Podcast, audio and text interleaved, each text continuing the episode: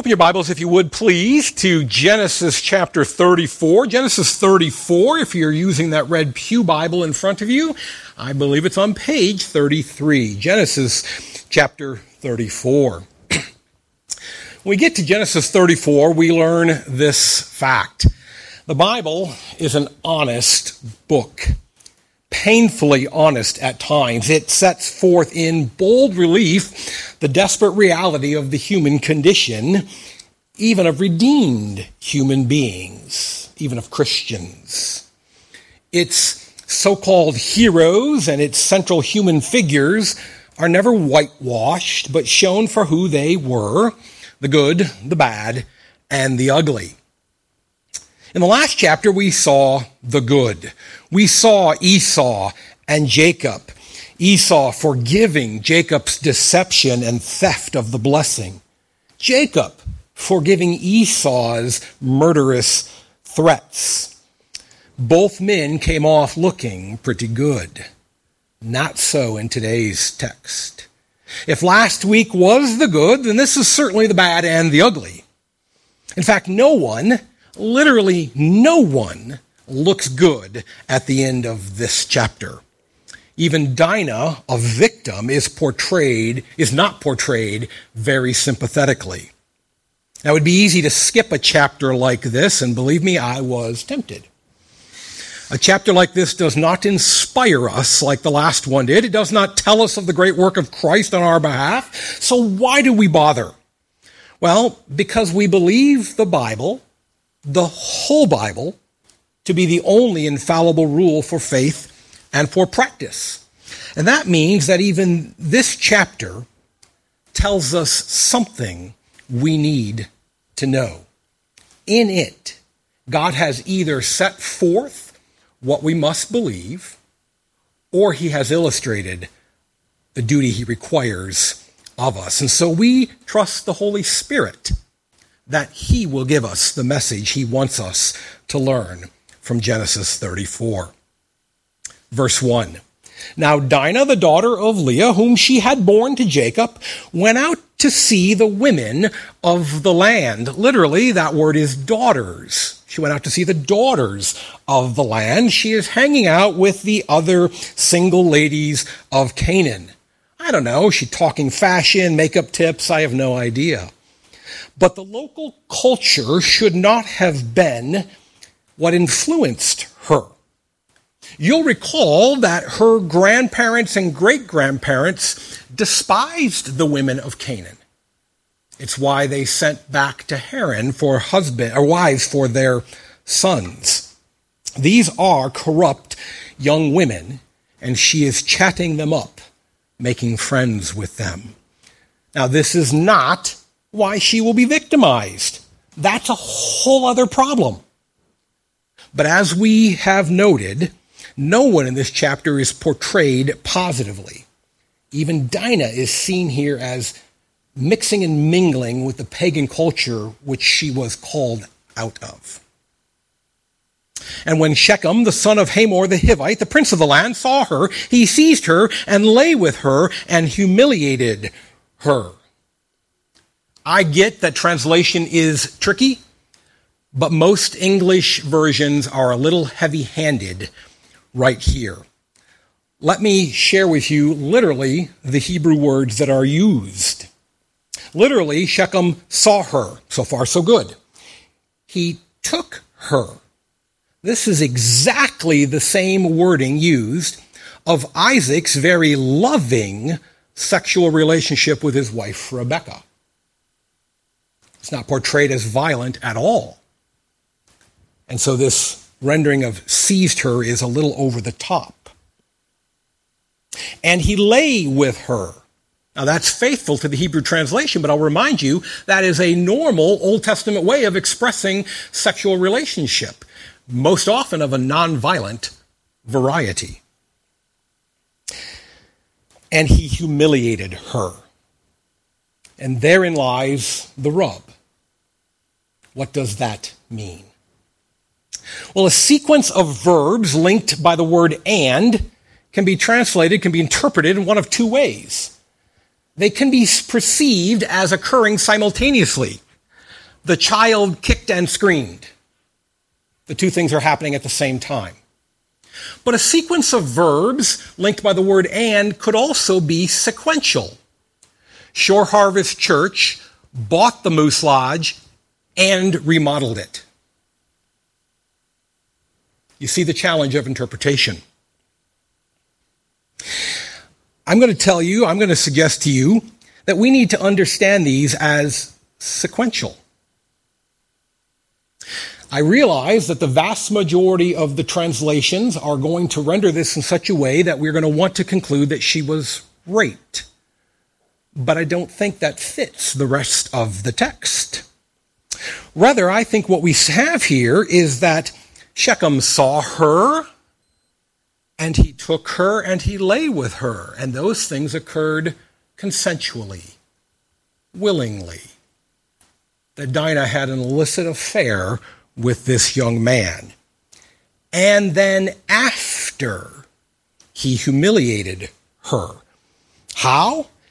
I'm going to suggest it looks like he was boasting, as insensitive men might do.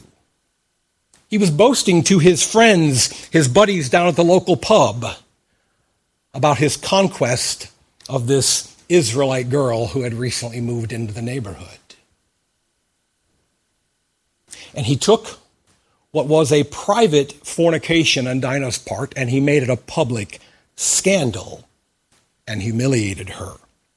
Now, that may have been no big deal to the Hivites, but it was a scandal for Dinah in her family. This second view, this idea that it is a consensual relationship that was then mishandled afterwards, I, it better fits the data. It would explain, uh, first of all, why the narrator seems so indifferent toward Dinah why he doesn't seem to really take her feelings and her attitudes into account. Were she a rape victim, victim, we would have expected the narrator to portray her more sympathetically. Secondly, if Dinah was raped by Shechem, why would her brothers kill all the men in the town? But if they all joined in barroom banter and publicly humiliated her, then Simeon and Levi's actions, though still outrageous, make a little more sense. There are two more evidences for seeing this not as rape, but as humiliation through bragging, and here's one of them in verse 3. And Shechem's soul was drawn to Dinah, the daughter of Jacob. He loved the young woman and spoke tenderly to her. Rapists are not tender men. However, it is easy to imagine a lover coming back and apologizing for his insensitive bragging after having maybe one too many with his buds down at the pub. Dinah was not raped. She consented to an illicit relationship, assuming it would be kept secret. It went public, and scandal was added to her sin, humiliating her.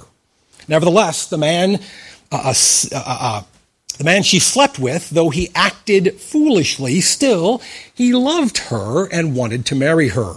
Verse 4 So Shechem spoke to his father Hamor, saying, Get me this girl for my wife. Now Jacob heard that he had defiled his daughter Dinah. But his sons were with his livestock in the field, so Jacob held his peace until they came. And Hamor, the father of Shechem, went out to Jacob to speak with him. Note the contrast between the two father figures.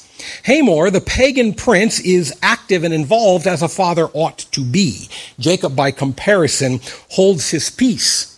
And as events progress, we're going to see Jacob as timid and disengaged, his children out of his control pagans actually come off looking like the better family.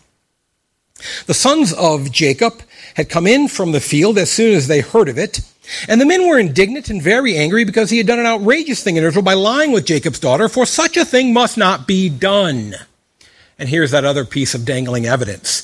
How do the men of Israel hear of Dinah's humiliation?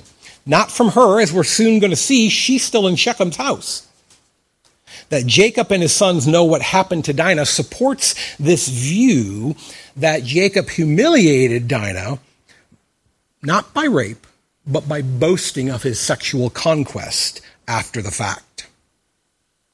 But Hamor spoke with them, saying, The soul of my son Shechem longs for your daughter. Please give her to him to be his wife. Make marriages with us. Give your daughters to us, and take our daughters for yourselves. You shall dwell with us, and the land shall be open to you. Dwell and trade in it, and get property in it. Shechem also said to her father and to her brothers, Let me find favor in your eyes, and whatever you say to me, I will give. Ask me for as great a bride price and gift as you will, and I will give whatever you say to me. Only give me the young woman to be my wife. The sons of Jacob answered Shechem and his father Hamor deceitfully because he had defiled their sister Dinah. The bad guys are negotiating in good faith, and the good guys are negotiating in bad faith. They said to them, We cannot do this thing to give our sister to one who is uncircumcised, for that would be a disgrace to us. Only on this condition will we agree with you that you will become as we are by every male among you being circumcised. Then we will give our daughters to you, and we will take your daughters to ourselves, and we will dwell with you and become one people. But if you will not listen to us and be circumcised, then we will take our daughter and we will be gone. there are two things to note here. First, um, do not miss the symbolism, the irony that the instrument of Dinah's defilement is also going to be the instrument of their revenge. Ponder circumcision for a moment. Also, there will be a second important point, but we will come back to that in the body of the sermon. Verse 18 Their words pleased Hamor and Hamor's son Shechem.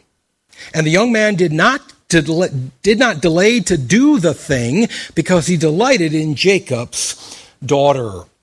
The wording suggests the enthusiasm of young love. Shechem left the meeting and immediately circumcised himself. Yikes! Forget chocolates or flowers or feats of daring do. That's a man eager to impress his, his affections on a young woman. Now, he was the most honored of all his father's house.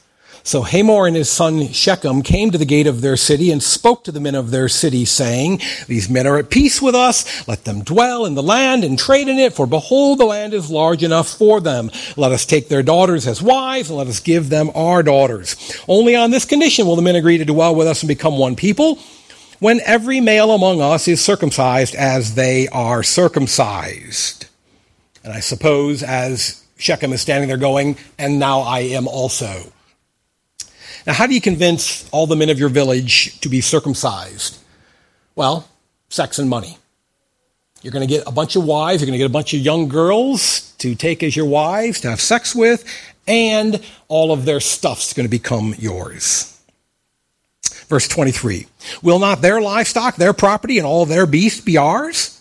Only let us agree with them, and they will dwell with us. And all who went out of the gate of his city listened to Hamor and his son Shechem, and every male was circumcised, and all who went out of the gate of his city. On the third day, when they were sore, two of the sons of Jacob. Notice it had been all of the sons, and now it is just two of them. Simeon and Levi, Dinah's brothers, took their swords and came against the city while it felt secure and killed all the males. They killed Hamor and his son Shechem with the sword and took Dinah out of Shechem's house and went away. Cities were relatively small back then, maybe just a few hundred people, and given the nature of families among those few hundred people, many of them would have been children and women. So we may be looking at only a couple dozen uh, military age men. And I don't say that to lessen the sin of Simeon Levi. This is an atrocious act. But I say that to explain how it is possible that two guys can conquer an entire city. Even laid up with the recent circumcision, nevertheless, this would have been difficult had it been a city of hundreds of men. It's probably not. The, uh, by the way, uh, the other brothers, the other nine brothers, they may have had scruples about mass murder, but look what happens in verse 27. The sons of Jacob, now we're back to all 11 of them, came upon the slain and plundered the city because they had defiled their sister. They took their flocks and their herds, their donkeys, and whatever was in the city and in the field. All their wealth, all their little ones and their wives, all that was in the, uh, in the houses, they captured and plundered. Note the duplicity of Jacob's sons. You cannot marry our sister, but we can take your wives and daughters. It's interesting, there is no record of where Jacob's sons get their wives. Many have speculated that at least some of them came from this right here. Then Jacob said to Simeon and Levi, You have brought trouble on me by making me stink to the inhabitants of the land, the Canaanites and the Perizzites. My numbers are few, and if they gather themselves against me and attack me, I shall be destroyed, both I and my household. But they said, should he treat our sister like a prostitute? The son's defiance of their father reveals that Jacob is losing control of his family. And his fear of the local peoples also reveals a man who is growing weaker. Let's pray and seek guidance in understanding this difficult chapter. Lord, we know that this is your word. And so we are sure that it is infallible and authoritative. But, Spirit, we may be unsure of what it is you are saying to us, what message it carries for us, your children. We are listening. Please speak to us. Either reveal yourself in this text or reveal your will for our lives. And either way, help us hear and incline us to obey and give you glory. Amen. I was 19 or 20 years old. I was working in McDonald's when I overheard an employee describing in very explicit language the sexual acts he wanted to perform on a female coworker. A half second later, with his back pinned to the freezer door and his feet six inches off the floor, he learned two important facts. First, that girl was my sister. And secondly, if he ever spoke that way again, I would render him forever unable to perform those acts. I was hot. My, I can feel it. I'm, I'm welling up right now just remembering it. There is no way anybody was going to talk about my sister that way. Now, I did not murder him. I did not follow through even on my threat of bodily harm. And the manager, she really liked my sister, and so she let me off with a verbal warning, and that was that. But what if I had carried through? What if I had actually done him harm? Would I have been justified? Would that have been right? Is it okay to take that situation into your own hands and act on it? Now, on the flip side, do we take last week's sermon and apply it to that situation? Should I have forgiven him? What is the right way to handle that situation? You know, a chapter like this one can leave us scratching our heads, asking ourselves, why is this in the Bible? Well, you know, we've been working through our catechism, even as we looked at three questions of it this morning in our, in our uh, uh, order of worship. And I'll take you back to last September and question three of our catechism. It asks this question What does the Bible primarily teach? And it gives this answer. The Bible primarily teaches what man must believe about God and what duty God requires of man. In other words, our catechism says the Bible probably is telling you one of two things. Either it's telling you what you have to know about God, about Jesus and about the salvation he offers, about his omniscience and his omnipresence and his omnipotence, these facts and realities about God so that you might glorify him rightly. And if it's not telling you that, then it's probably telling you what God requires of you, what it is that you ought to do, how you ought to live your life. That sums up what the Bible teaches. Now, does this chapter teach us about God? It's hard to see how it does. And I would argue that it falls into the second category, that somewhere in here there is a lesson we have to learn about how we live our lives, about how we conduct ourselves as the people of God. That this shows and illustrates our duty to God. As we've already reviewed, last week's text was a living example of forgiveness in action, and it stands in stark contrast to this text. If last week demonstrated how to handle a personal offense, a personal affront, this illustrates the wrong way for society to react to sin. Now, let me be clear. I'm not suggesting that the alternative to chapter 34 is chapter 33. Societies ought not to be in the business of forgiveness. We as individuals must forgive. But societies have a duty, an obligation to protect the members of their society. And if they are in the business of routinely forgiving, remember the definition of forgiveness, that you make them pay nothing for their offense. If there is no payment, no cost to a violent crime, let's assume, let's pretend this is rape. I don't think it is, but let's imagine that it is. If there is no cost to that, then it's going to run rampant in society and become more prevalent. Such a society has failed to protect the weaker members of its society. Societies should be driven by justice, even as we as individuals ought to be guided by forgiveness. So while these two stories are juxtaposed, and there's been a passage of some time in all likelihood between these two chapters, but the reason the Holy Spirit puts these two next to each other is not so that we would see that last week is the alternative to this week, but rather that we would go, last week's how you behave as individuals, this is how you don't behave as a society. So then, what should have happened? Now, none of us would look at this and say the brothers acted with justice. They did not conduct themselves in this society justly. Now, whether or not you can articulate the distinctions, the finer points between revenge and justice, still, I think most of us would look at this and go, that's revenge, not justice. And so, one of the things I want to do this morning is briefly outline the distinctions between revenge and justice because they are helpful. Having done that, I want to look a little bit about how society ought to carry out justice, how God administers justice on the earth among us human beings. And then finally, we'll give a brief look at God's final justice in the world to come. What are the distinctions between justice and revenge? How does God administer justice in our world now? And what will God's final justice do for us? Revenge versus justice. To be sure, there's a great deal of overlap between revenge and justice. Both are described often as a wrongdoer getting what he deserves. It is equally true that some acts of revenge might prove in the long run to be fairly just, while much that passes for justice turns out not to be so at all.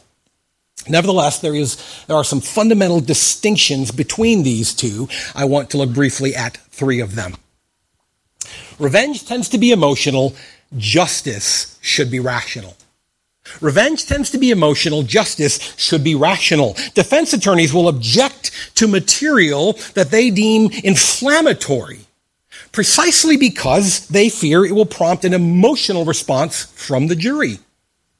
And judges will often uphold such an objection because ju- justice should be rooted in rationality. We all know that poor decisions are a common byproduct of emotion. And justice should always be a good decision.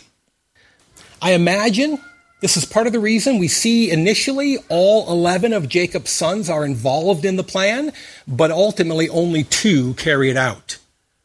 With the passage of time, emotions fade. And the other nine brothers, they came to their senses, they came back to some wisdom, and they said, That's not right. That's disproportionate. That's unjust and they did not participate in the mass murder.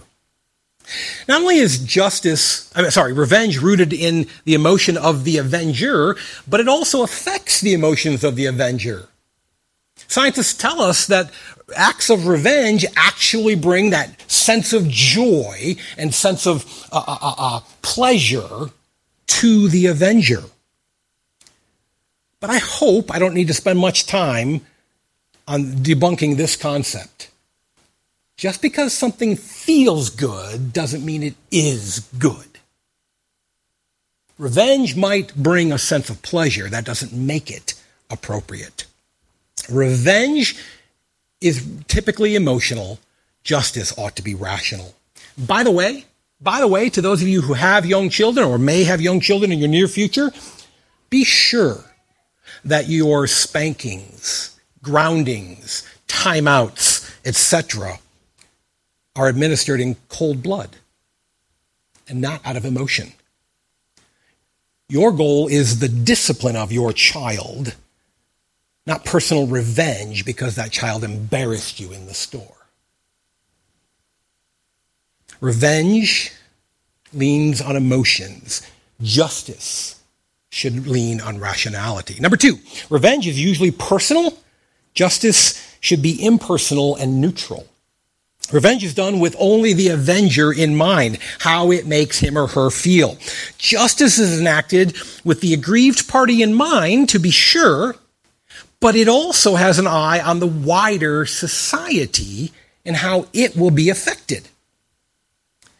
Justice seeks the overall good. It's clear from Simeon and Levi's response to Jacob in verse 31 that their only concern is how they come off looking. Their only concern is their own honor. Jacob, though he was woefully silent during this whole mess, he speaks about their actions there in verse 30 and how it does not protect their other sisters. Remember, Jacob has 33 total children. Don't know that they're all alive by this point, but more than the 11 we know are. Um, they've got other sisters besides Dinah.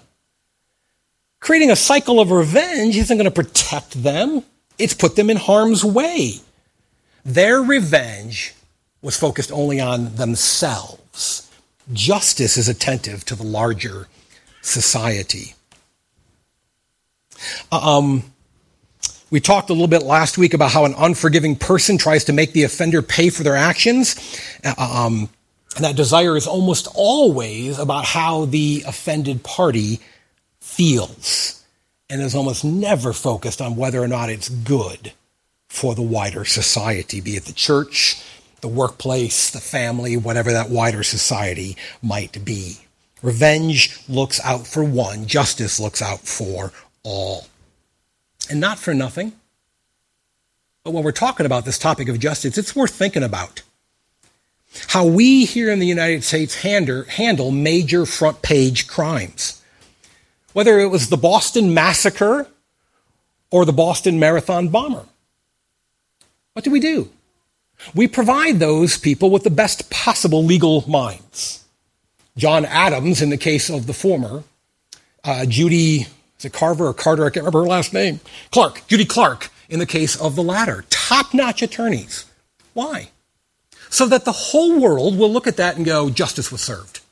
They had the best of the best legal minds defending them, and they were still proven guilty. Justice was served. If we, as biblically motivated, biblically driven, biblically guided Christians, understand that justice looks at the whole of society and not the individual, why don't we argue that public defenders' offices ought to be staffed with those kinds of legal minds? Wouldn't our society be well served if urban youths were given that kind of legal defense? Wouldn't their own communities, their own families be forced to say, wow, that was an amazing attorney he had? He must really be guilty. True justice looks out for the wider society and not how one individual or small group of individuals feels about a situation. And don't lose sight of one of the most famous court cases ever. We often think of Solomon's threat to divide the baby And we think, oh, how clever. In a time before paternity tests, in a time before DNA test, in a time before blood test, Solomon came up with this great, clever way to figure out whose baby it was. We forget this. The king himself was concerned that a prostitute get justice. The wisdom of Solomon was not the way he solved the case. The wisdom of Solomon was that he took up the case.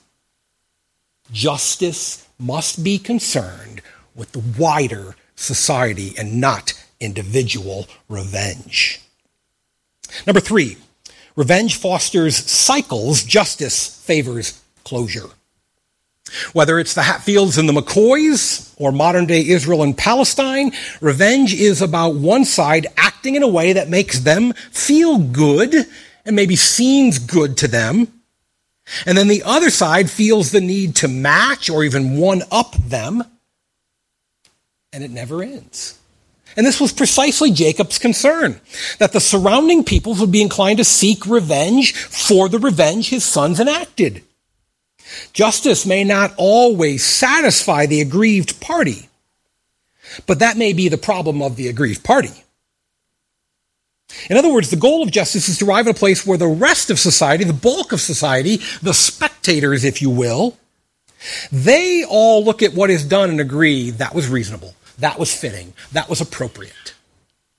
That met the requirements, the ethical and moral requirements of justice. Because it is personal emotional, revenge tends to be disproportionate for example, killing all the men in a city when only one of them has defiled and humiliated your sister. It is this disproportionality which fosters the cyclical nature of revenge, which is, of course, the reason behind the principle of lex talionis an eye for an eye. We tend to look at that and go, that's a reason to exact more out of a person, but it was actually put in place to limit revenge. Don't go over the top. Do not administer justice that takes more than what is owed. Revenge is emotional, personal, and cyclical. Justice is rational, neutral, and fosters closure. I heard a fictional TV character once sum up the two this way, and I thought it was pretty good. Revenge furthers chaos, justice restores order. Revenge furthers chaos, justice restores order.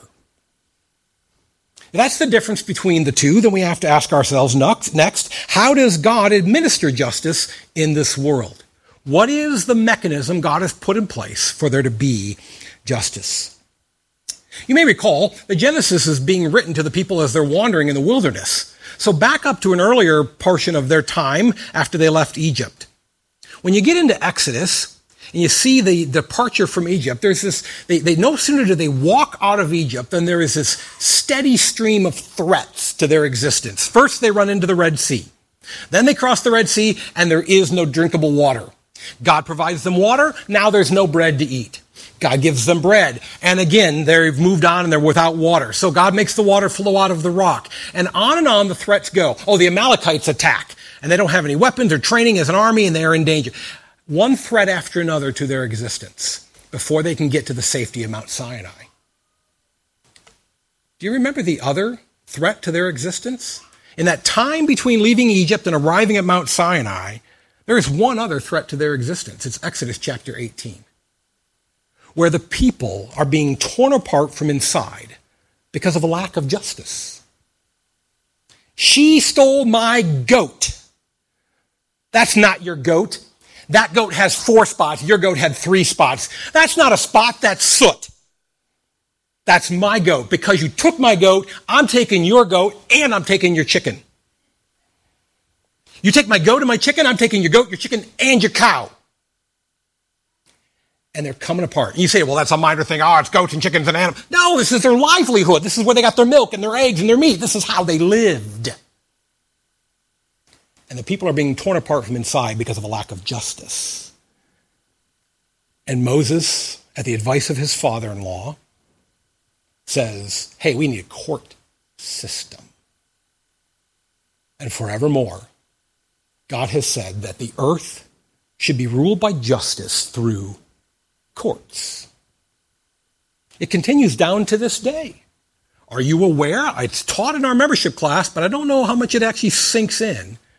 Are you aware that your elders, when they meet together, meet as a court of the church to administer justice in the church? That is God's mechanism for administering justice on the earth. And the members of the court are to be those who are respected in the society. Moses goes through the people and he picks the, the honored, the respected elders of, the, of Israel and makes them the judges and puts them into the court system of Israel. And what does Paul tell Timothy? What are the words that Paul directs Timothy when you're looking for an elder? Therefore, an overseer, that is an elder, must be above reproach, the husband of one wife, sober minded, self controlled, respectable, hospitable, able to teach, not a drunkard, not violent but gentle, not quarrelsome, not a lover of money. He must manage his own household well with all dignity, keeping his children submissive. Notice that not one of those is doctrinal test. Not one of those is about his knowledge. It's about the way he conducts his life. Does he conduct his life with honor and wisdom and dignity? Why? So that when he sits in judgment over God's people, God's people are going to be inclined to respect his judgments. God administers his justice on the earth through systems of courts that he has established. Whether it's a body of believers and the court of the church called the session, or it's a group of wider society in the court systems that God has put in place. Now, how would this have played out in our story?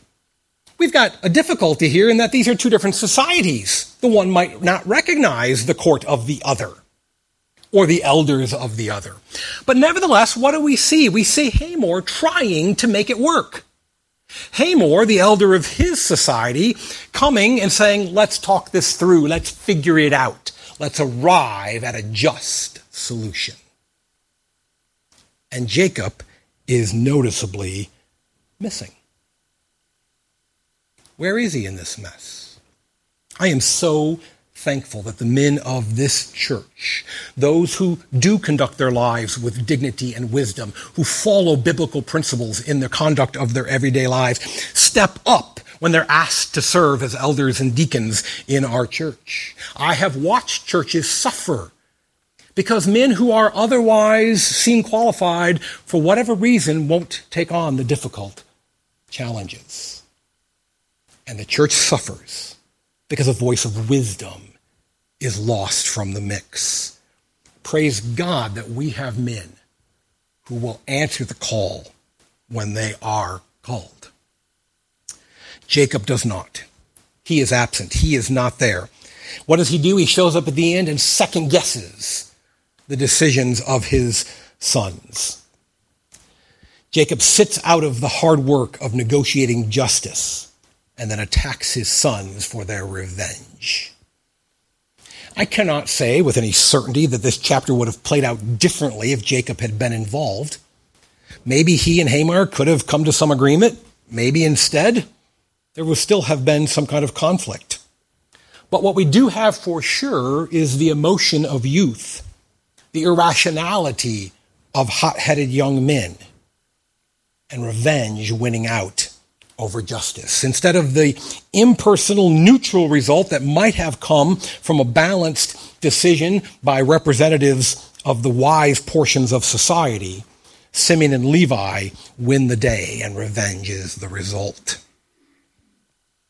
God's administration of justice upon this earth has always been through courts composed of wise men of the society acting in cool, detached, unemotional, uh, uh, reasonable, impersonal, neutral, balanced ways so that order is established rather than chaos being fostered. By the way, and not for nothing, Paul reminds the Roman believers in Romans chapter 13 let every person be subject to the governing authorities, for there is no authority except from God, and those that exist have been instituted by God. Therefore, whoever resists the authority resists what God has appointed. I hope and pray that you are never on the unpleasant side of a decision of any court, be it society's courts or this church's courts. But if you are, seek to accept it. Recognize in it the wisdom of God. Recognize that in that court decision is God's justice being carried out as he has ordained it to be on this earth. To simply walk away, to change churches because you don't like a decision of the elders, is to say, I know better than God the way things should be done.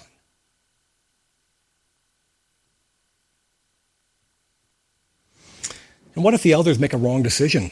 And they do, by the way. They do. Not these elders here. They've never made a wrong decision. I've been at other churches and seen other elders make wrong decisions. You know, a wrong was done to Dinah. And the elder in her life, her very own father, did nothing.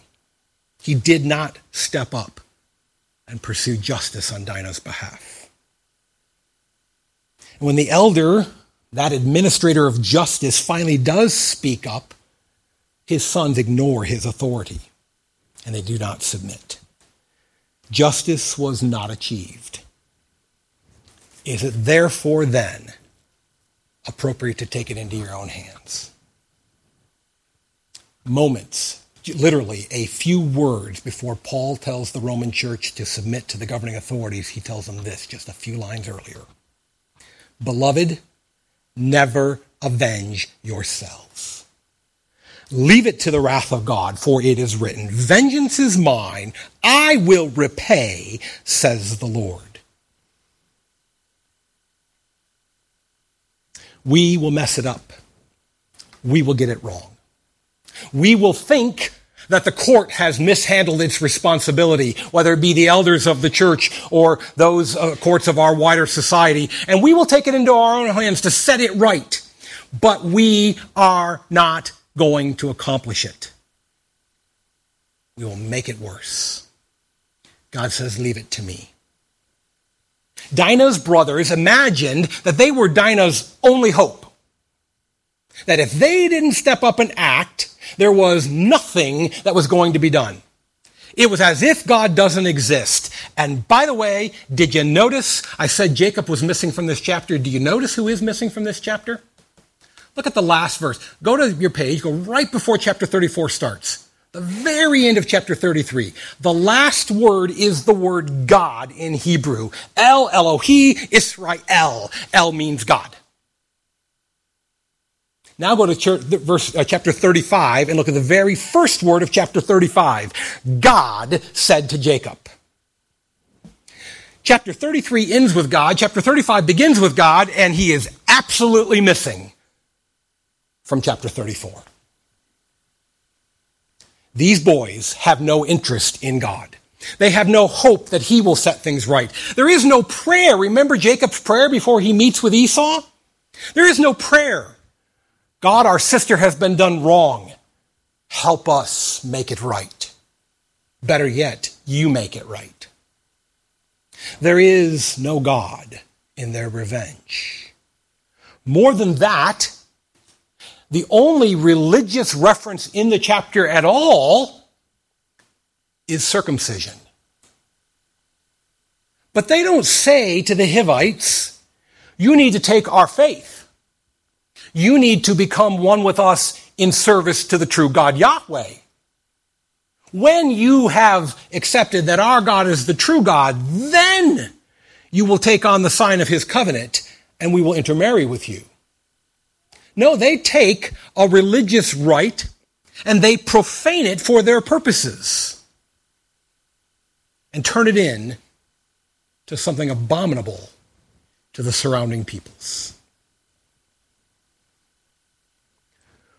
When we talk about God's final justice, when we talk about the great throne judgment, when we talk about the end time, do we really believe that our God will at that time make everything right? Do we really believe that he will vindicate those of us who are his? Do we really believe that he will uphold justice? You know the reason the Bible can say vengeance in the mouth of the Lord. Do not avenge yourselves, for you know vengeance belongs to our God. And I've just sat here and told you that revenge and justice are two different things, and now God is seeking revenge? Because when you and I pursue revenge and we act out of our emotions, out of our, the heat of the moment, in that moment, our true self comes spilling out and the inner sinner is at work. When God acts in the heat of the moment, when He acts in vengeance, His inner self comes spilling out, and it is pure righteousness, pure justice, absolute truth final holiness. And he will make right all that is wrong. A great comfort to those of us who are hoping in his son, and a great warning to any who reject the name of Jesus. God will avenge. He will set it right. They left God out of their actions. They left God out of all that they did in this chapter and believed that they had to take it into their own hands. And again, I'm not saying they should have forgiven. Individuals need to learn to forgive, societies need to administer justice. But they should not have acted in revenge.